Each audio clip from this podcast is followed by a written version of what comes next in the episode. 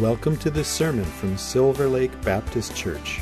Our mission is to celebrate the greatness of God with all we are for the joy, hope, and renewal of our community.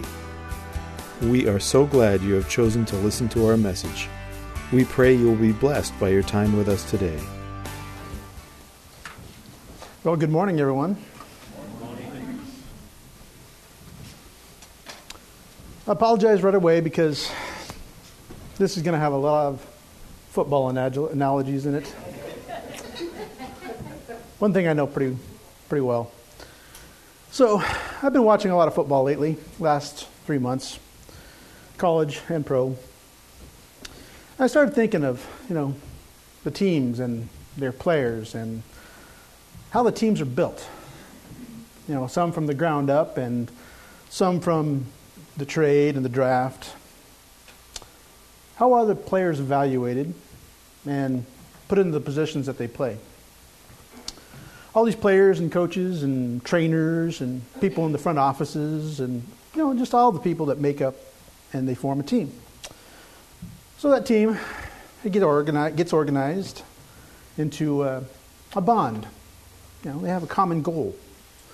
They work and work to obtain that perfect rhythm in order to win one game, and then maybe another, and then maybe another. And of course, sometimes that rhythm gets disturbed. Some, something happens to break that rhythm. How does that team respond? Does it make it fold, or does it make it stronger? I'm a fan of a certain team from Chicago known as the Bears. They had a great year, you know. I, I con- considering what they've been through, they had a great year this year. Winning and losing together as a team. Recently, the Bears were unfortunately eliminated from the playoffs when their kicker, his name is Cody Parkey, he missed a seemingly easy 43 yard field goal that would have uh, won him the game. It wasn't just that he missed, but the way he missed it. He had hit the left upright, and the ball fluttered down and hit the crossbar and just fell forward, never bounced into uh, going through the goal. Ironically, he had missed several field goals this season in a similar way. In one game, he missed four attempts the exact same way two field goals hitting the uprights, and two extra points hitting the uprights. I hate bringing that up, but you know, it's hard to even think or even how to hit the uprights, let alone hit, kick a field goal. Miss it, wide right, wide, wide left, but hit, hitting something this big. So he's done it six times this year. No other, no other, no one in this at the end of that game would, uh, you know, say anything but how he missed, and of course how he had uh, missed several other kicks this year. But after the game, his teammates didn't make mention of that at all. Matter of fact, they they uh, told about how he made three field goals earlier in the game. They didn't say how he cost them the game. They didn't put blame just on him.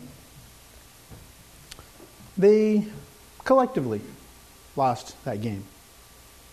Still not easy for me to say, but they did it. And they all knew it. They shared the blame. You win together and you lose together. Not just one member. Have any of you ever felt a part or been a part of uh, a team, sports, business, or school?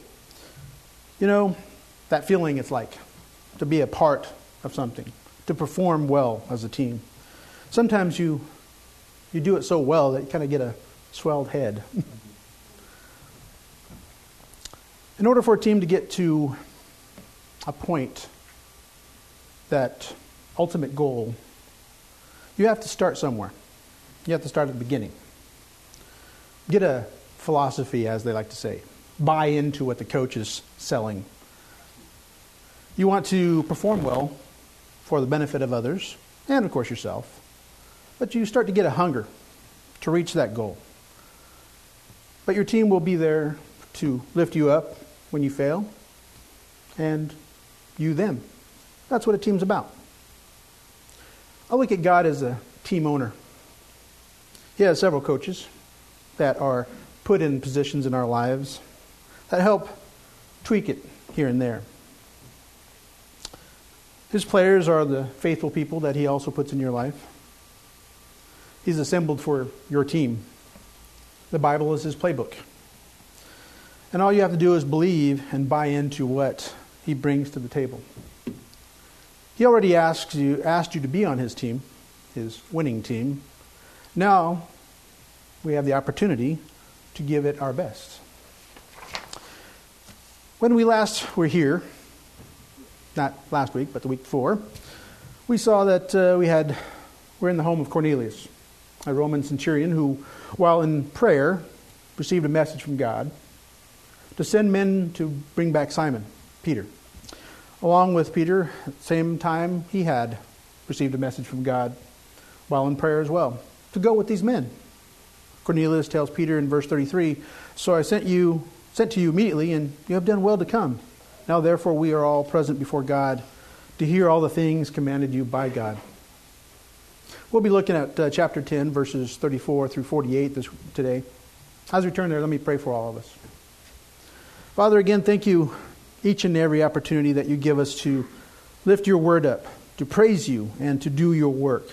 We thank you for allowing us to pray for one another, to um, you know, bring peace and glory to someone's lives to also pray for those who are sick and uh, are weak. And Lord, just we uh, you know think of uh, Iola and my mom and and others who are afflicted one way or another. And of course, naturally, we think of uh, those who can't be here today for another reason or another. But again, you know their story. You know what uh, what is necessarily in their lives, and we just thank you for again giving us this opportunity to uh, dive into your word, to get a hold of it, and to use it for your glory and to use it for our lives.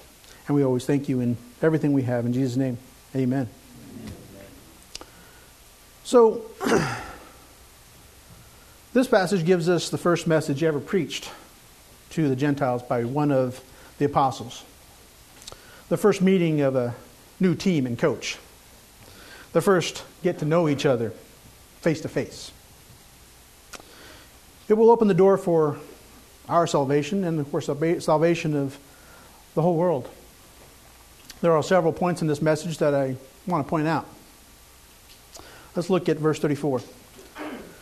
Then Peter opened his mouth and said, In truth, I perceive that God shows no partiality, but in every nation, whoever fears him and works righteousness is accepted by him. Notice that God shows no favoritism, and those who respect his position, he expects righteousness. God shows no favoritism. And those who respect his position, he expects righteousness. God shows no favoritism. He accepts anyone who fears him, respects him, and does what is right. God shows he has no favorites and no prejudice against anyone. He shows no partiality or discrimination. He doesn't accept a person because of nationality, race, or social standing and class. Sometimes this is hard for us to understand. God doesn't face a person because of who he is, what he's done, or what he has. People sometimes say, Surely, after all I've been doing for God, surely he will lean my way if it becomes a matter of him choosing me or over someone else. That's kind of wrong, isn't it? That kind of thing doesn't make a person acceptable to God. Peter states in these two verses that God is no respecter, respecter of persons, and God is not a respecter of nations. Two things are demanded fearing God and doing what is right. Righteousness means Two things to be right and to do right. There's a certain coach in the NFL, his mantra is do your job. What that means is basically do what God asks of you. Not just because he tells you to do it, because it is right to do it. There are those who stress being righteous and neglect to do righteousness. This can lead sometimes into uh, some serious errors in our lives. It can lead to false security.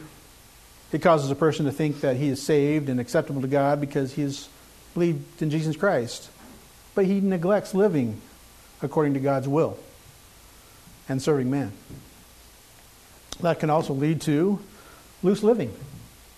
It also allows a person to go out and do pretty much anything he wants. He feels secure and comfortable. That he starts to feel self righteous and feel self righteousness. This is a person that thinks that he is saved because he does good. He works and behaves morally and keeps certain rules and regulations.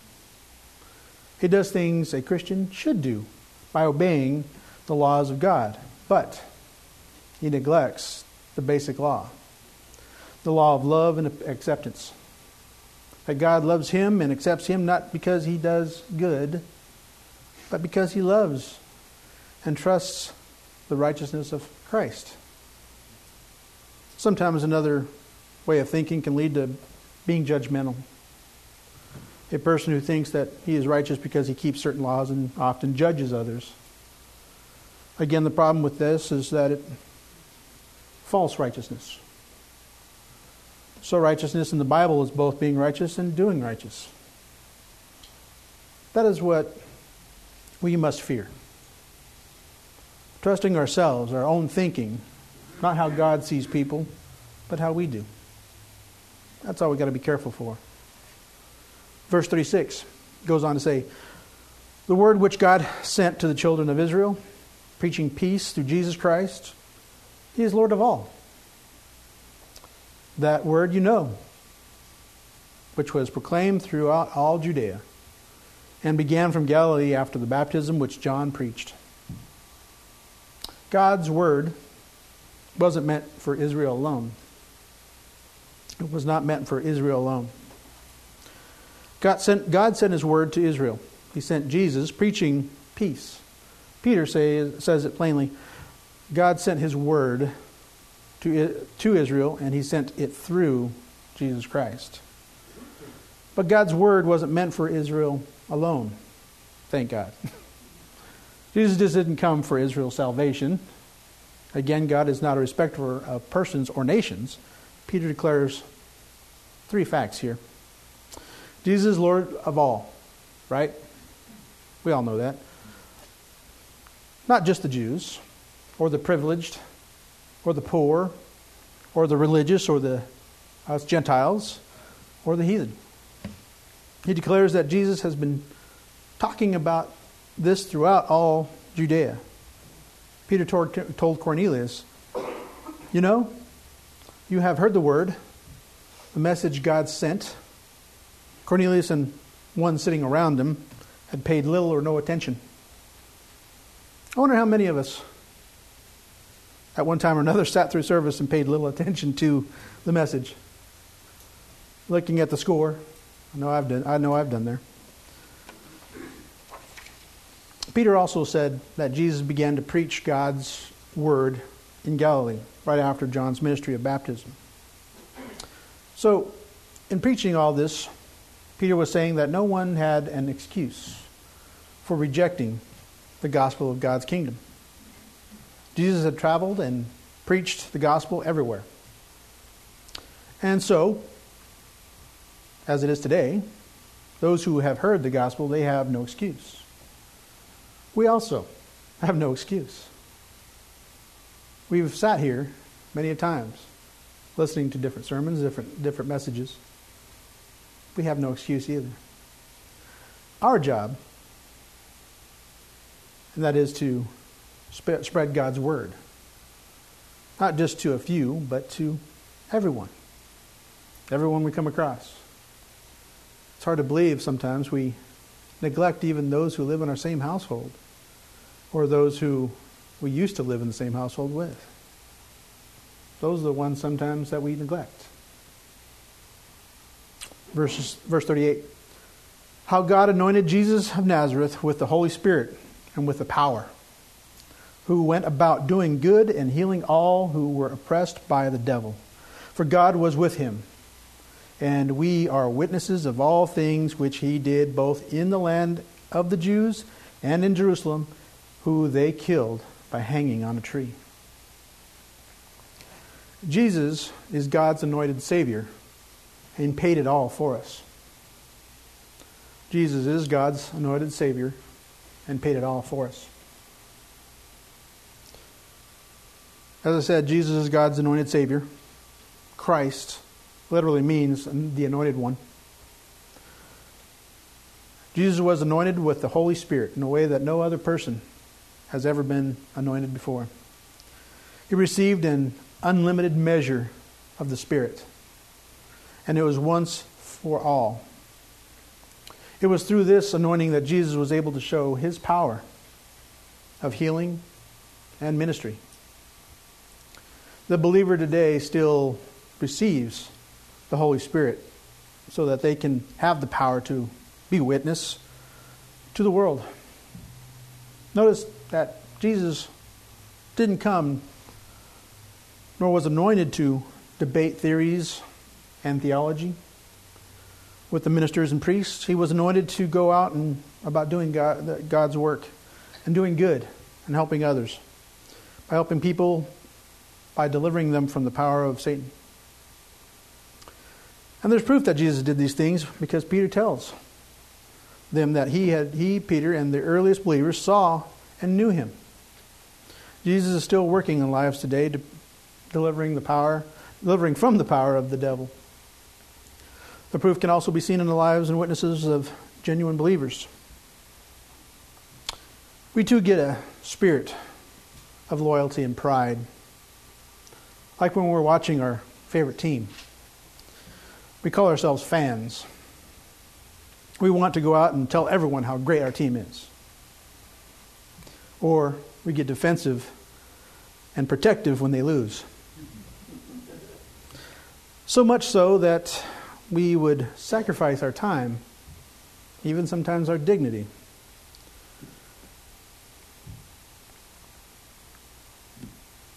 We have passion for our teams. And if we were to even take half of that passion and show, show, it our belief, show our belief in Christ, what might happen?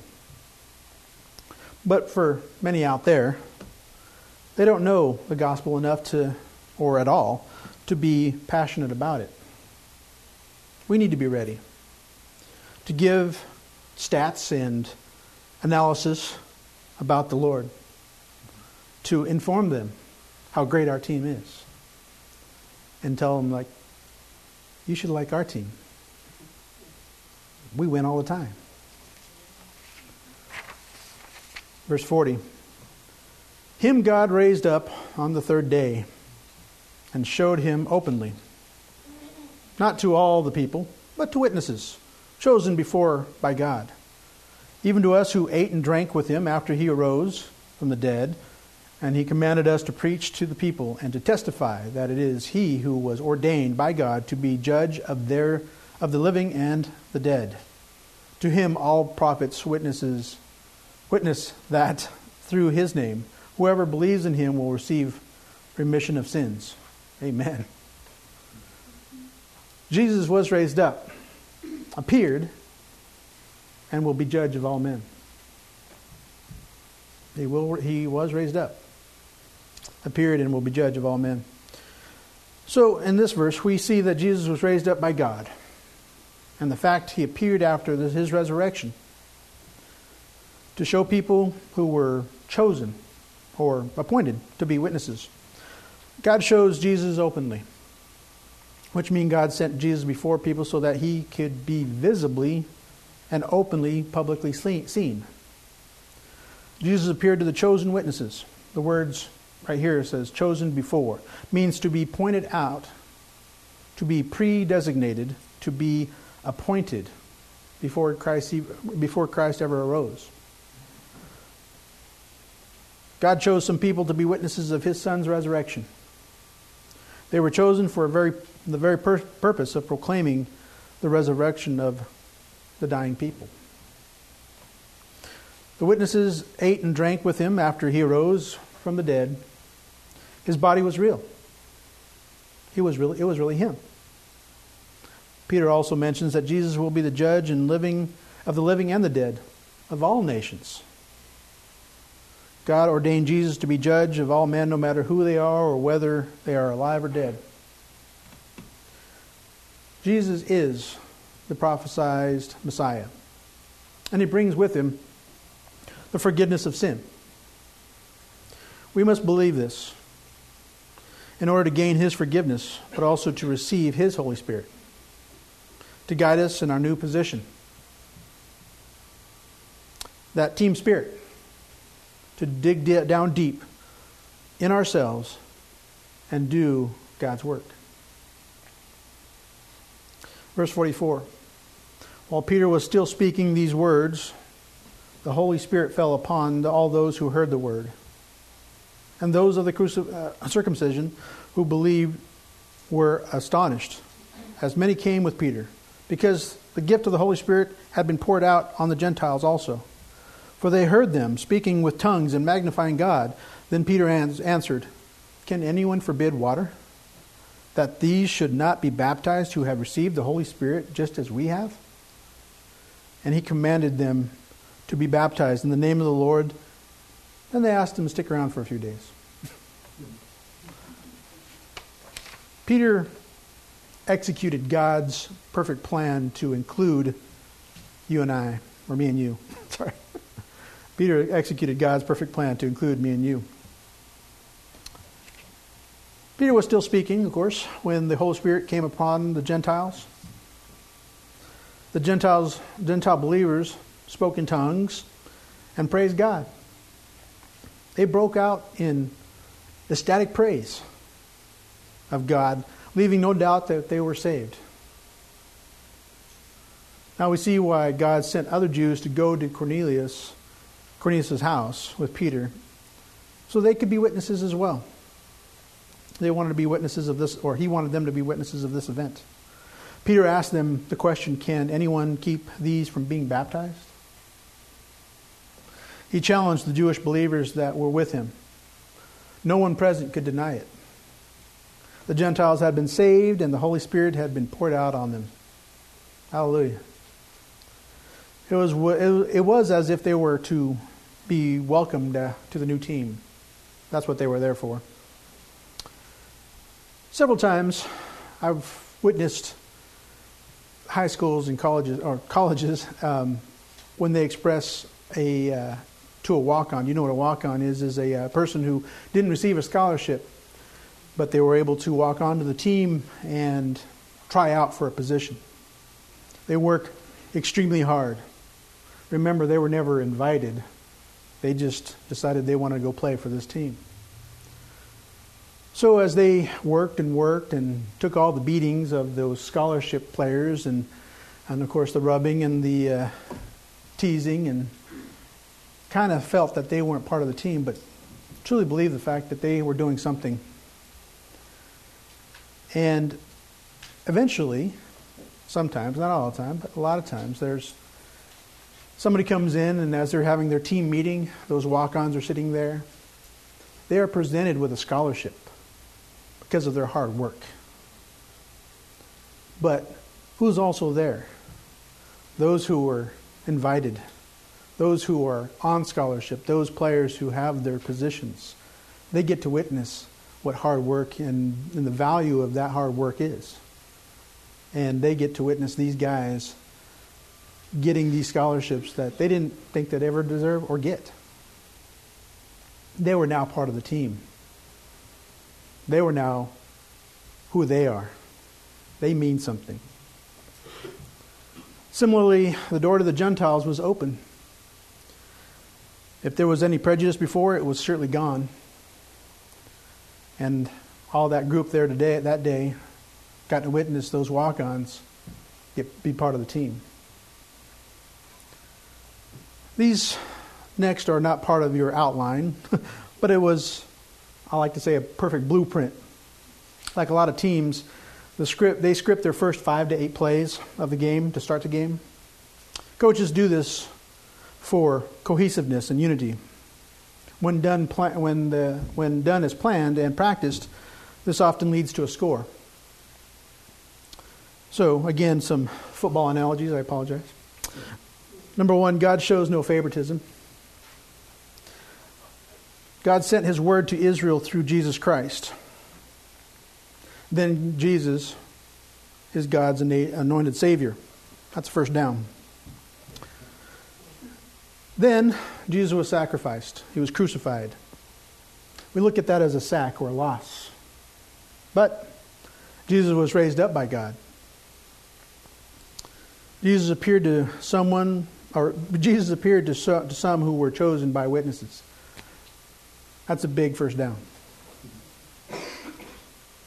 Jesus shall judge the living and the dead. That's what I call the third down conversion, first and goal. Jesus is the prophesied Messiah. First and goal from the two yard line now. Believing in Jesus brings forgiveness of sin. He walks into the end zone untouched. Touchdown. But, extra point. You are on the same team. You have that same satisfying glory when we score. Your pride fills.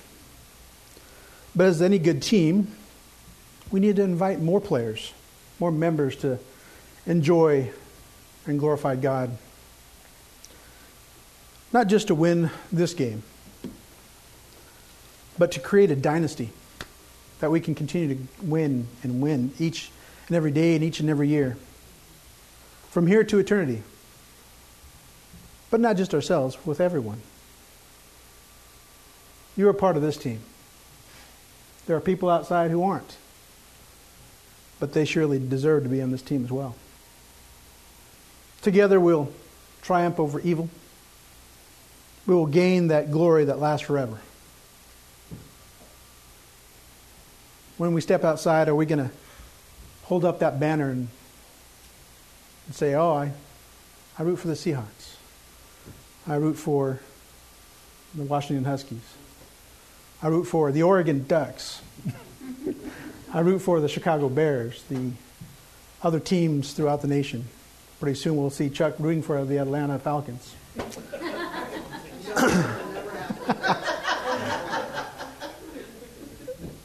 But what happens is you are sometimes sucked into a little bit of wanting to root for that team.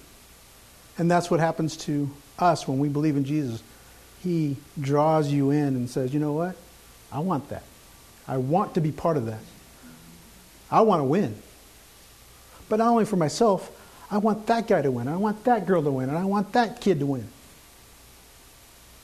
We want to win together. Not so we can shove that in, in somebody else's face. No. So they can glorify with us as well.